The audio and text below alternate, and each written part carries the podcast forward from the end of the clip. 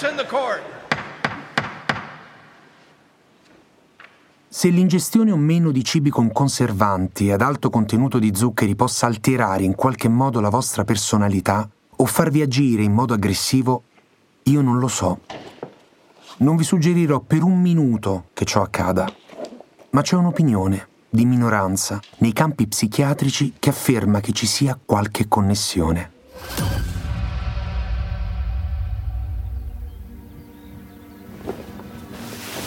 La mattina del 27 novembre 1978, Dan White carica la sua pistola calibro 38. Si riempie le tasche della giacca di proiettili ed esce di casa. È diretto verso il municipio di San Francisco. Per evitare i metal detector all'ingresso, entra attraverso una finestra del seminterrato. Non è un ladro Fino a pochi giorni prima era un consigliere comunale regolarmente eletto insieme ai democratici. In questo momento però Dan White è un uomo molto arrabbiato, con una pistola in tasca e due obiettivi in testa.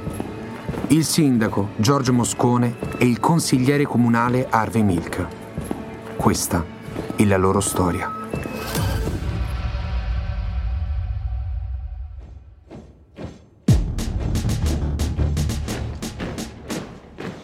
Facile conquistare il mondo con arsenali e corpi d'armata. Provate invece a cambiarlo il mondo, disponendo di un unico corpo, il vostro. Alcuni lo hanno fatto. Io sono Guglielmo Scilla. Io sono Katy La Torre e questo è Invertiti. Storie di gay, lesbiche, bisessuali, trans e travestite che hanno invertito il corso della storia. Qui parliamo di loro. Di chi ha trasformato le proprie vite in terreno di battaglia per la conquista di diritti senza mai mietere vittime sul terreno. Protagonisti esclusi, si intende.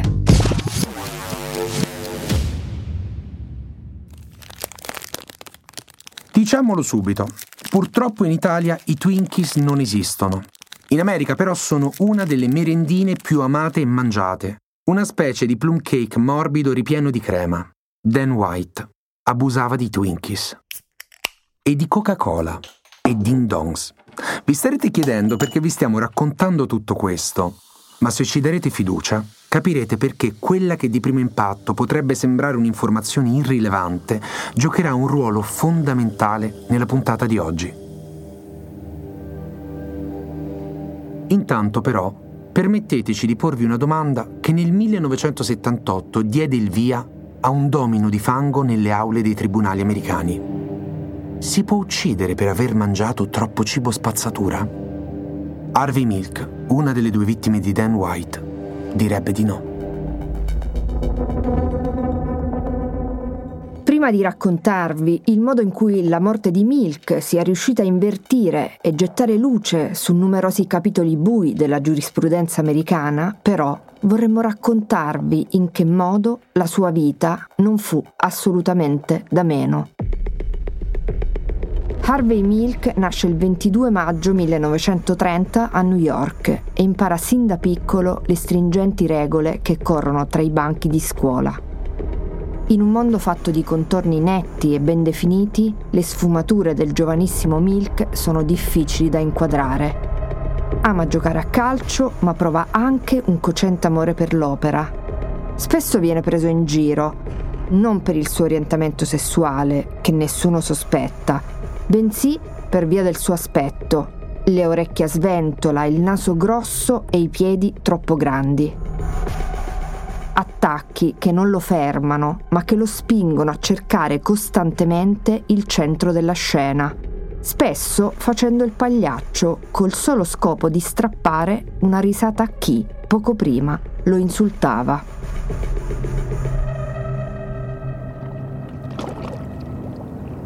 A 21 anni Milk si arruola come ufficiale subacqueo. Quattro anni dopo, nel 1955, viene congedato con disonore dalla USA Navy. La sua colpa?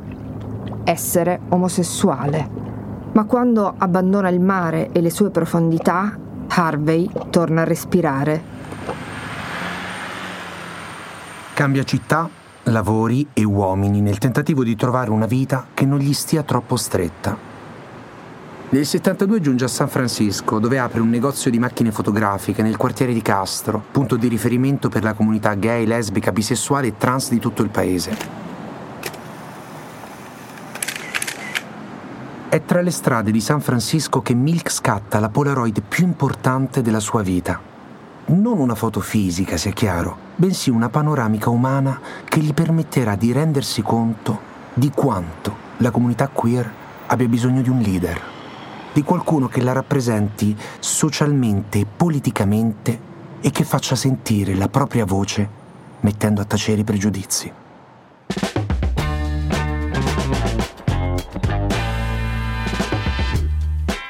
Milk si candida per la prima volta nel 1972 per la carica di consigliere comunale, ma non ottiene il numero dei voti sufficienti complici anche i dubbi della stessa comunità queer che non vuole attirare su sé l'attenzione violenta della polizia. Milk però non si arrende, cambia stile di vita, taglia i baffi, i capelli, inizia a indossare giacca e cravatta. Fonda la Castro Village Association per tutelare le attività commerciali gestite dalle persone queer nel quartiere e nel 1974 fonda anche la Castro Street Fair per attirare nuovi investitori. Harvey, tuttavia, non riesce a essere eletto nemmeno alle elezioni successive. Ci prova nuovamente nel 1976 e infine nel 1977, quando giunge ad una conclusione fondamentale. Quel bambino dai contorni sfumati, dagli interessi tradizionalmente divergenti, ha dentro di sé le carte per rappresentare non soltanto la comunità queer, ma l'intera comunità umana di San Francisco, con la quale da sempre è riuscito a entrare in contatto. Ecco così che al centro della sua campagna entrano in campo questioni come le sovvenzioni per l'assistenza sanitaria, i trasporti pubblici gratuiti e i centri diurni di supporto per le madri lavoratrici.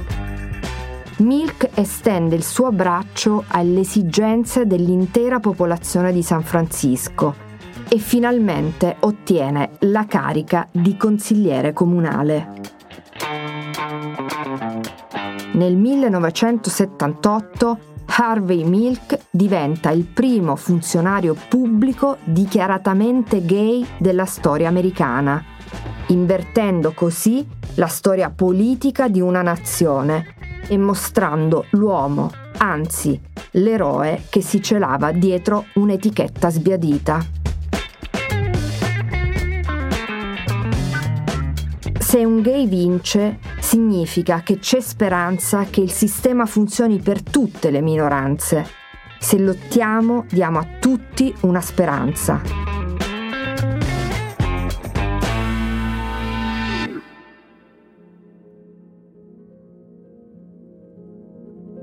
I piedi grandi di un bambino pieno di sogni possono camminare, persino correre finché c'è fiato e Harvey Milk di fiato ne aveva da vendere.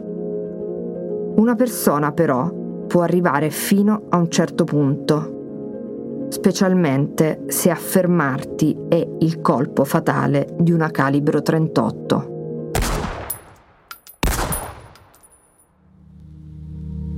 Ma cosa ha spinto Dan White a compiere un duplice omicidio a sangue freddo? Per andare a fondo in quello che sarà uno dei processi più ingiusti della storia, dobbiamo farvi una breve premessa.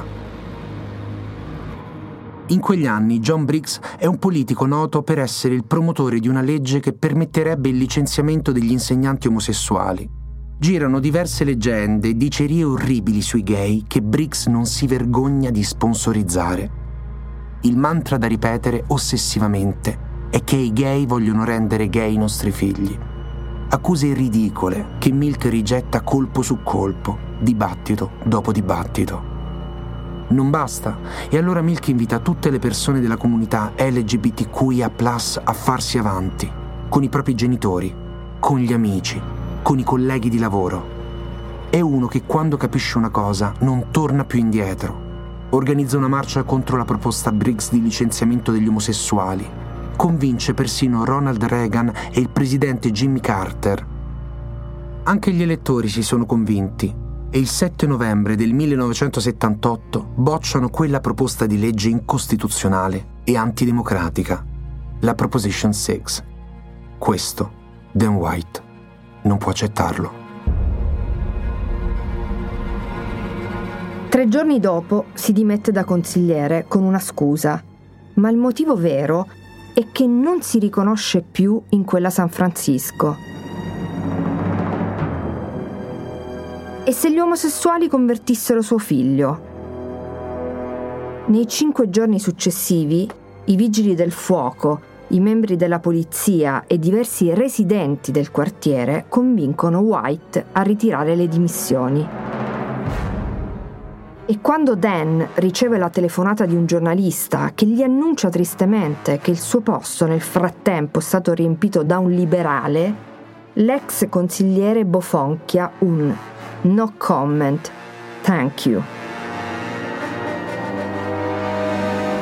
Poche ore dopo colpisce con quattro colpi al petto e alla testa il sindaco Moscone ricarica la pistola e uccide anche Harvey Milk.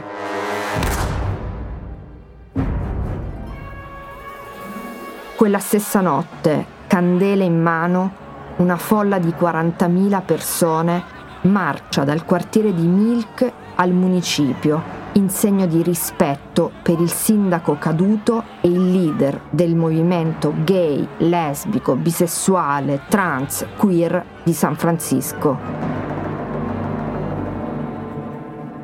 Both Mayor Moscone and Supervisor Harvey Milk have been shot and killed. Oh, Jesus Christ! Ricordate le merendine delle quali vi abbiamo parlato all'inizio di questa puntata? I Twinkies. Bene, è proprio adesso che entrano in gioco. Ci rendiamo conto che qualcuno tra voi potrebbe trovare di cattivo gusto il tirarli fuori in questo momento, ma sono loro i protagonisti dello scandalo che ha reso la storia di Harvey Milk ancora più drammatica e ingiusta. Nella sua argomentazione iniziale, Douglas Schmidt, l'avvocato difensore di Dan White, riconosce immediatamente la colpevolezza del suo cliente. Ma poi ci riflette su.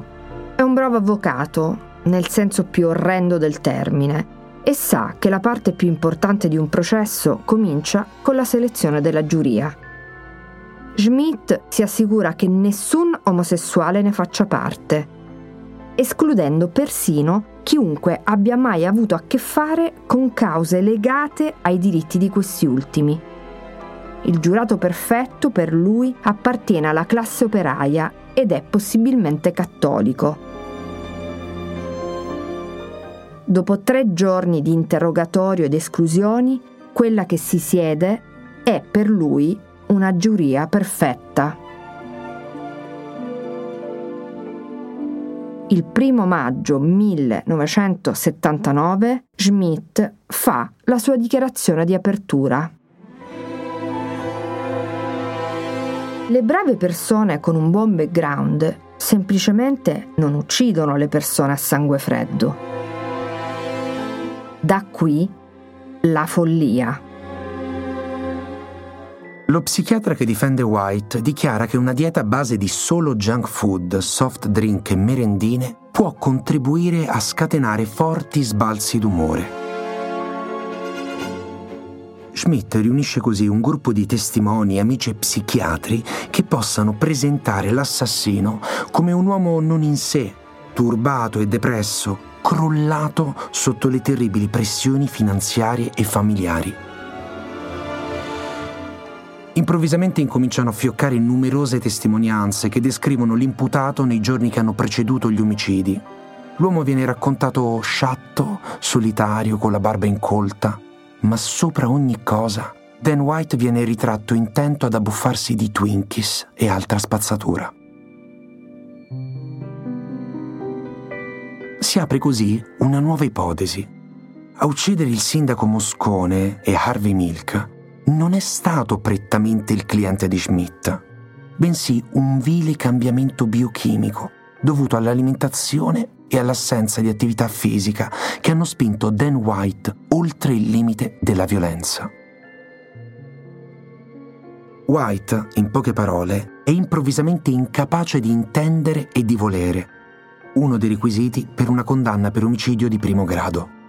Ha sofferto quindi di capacità diminuita e agito nel fervore della passione che annebbia il giudizio. Si chiamerà Twinkie Defense, proprio come la merendina. Una difesa che non si regge in piedi, una scusa improbabile, un imbarazzante e vergognoso arrampicarsi sugli specchi. E la giuria, insieme al giudice, si beve ogni singola parola, come se fosse Coca-Cola. Il giudice condanna Dan White a soli sette anni e otto mesi. Ne sconterà solo cinque prima di essere rilasciato e suicidarsi attaccando un tubo da giardino allo scarico della sua macchina. L'ex addetto stampa e amico di famiglia di Moscone, Corey Bush, non nasconde la sua rabbia. Bush sa che la giuria e il paese sono ancora profondamente omofobi. Quattro mesi dopo la sentenza, l'indignazione si riversa nella politica. Nel corso del dibattito, il democratico conservatore Alistair McAllister, ansioso di esprimere il suo punto di vista, sventola in aria un Twinkie, ma per fortuna a quel punto la difesa a capacità ridotta viene abolita. Questo, tuttavia, non ha fermato audaci avvocati che dal 1978 ad oggi continuano ad utilizzare la difesa Twinkie, un concetto così radicato nella cultura americana che appare nei dizionari giuridici nei libri di testo di sociologia, negli esami universitari e in più di 2800 riferimenti su Google. Ma solo pochi di loro la chiamano per quello che è, una mossa schifosa e completamente immorale. E lo abbiamo detto all'inizio. Harvey Milk è l'invertito che ha cambiato la nostra storia oltre che con la vita anche attraverso la propria morte.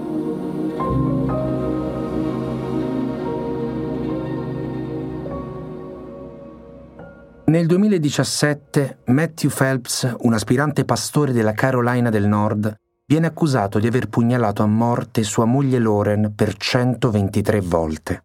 Dice che si è svegliato e di averla trovata coperta di sangue sul pavimento, ma che non riesce a ricordare cosa sia successo. La medicina per la tosse che ha preso per dormire lo ha fatto svenire. Phelps è stato condannato all'ergastolo.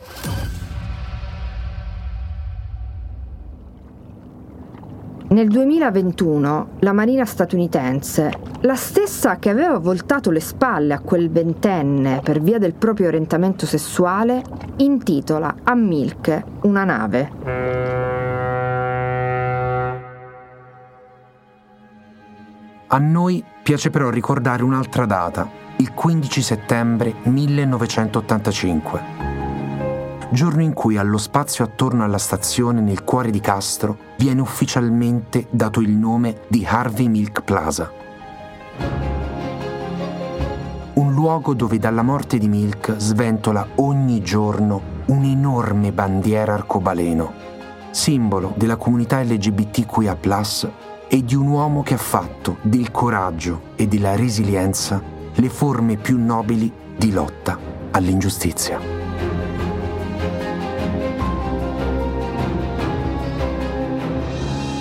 In essence, Harvey Milk and what Harvey Milk stands for, I think, um, changed.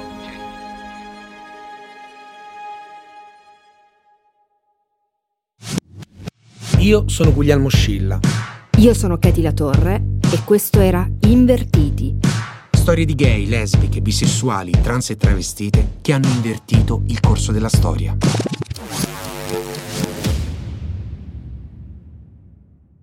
Questa puntata è stata sostenuta dal prezioso contributo della Wilwush e More Quality.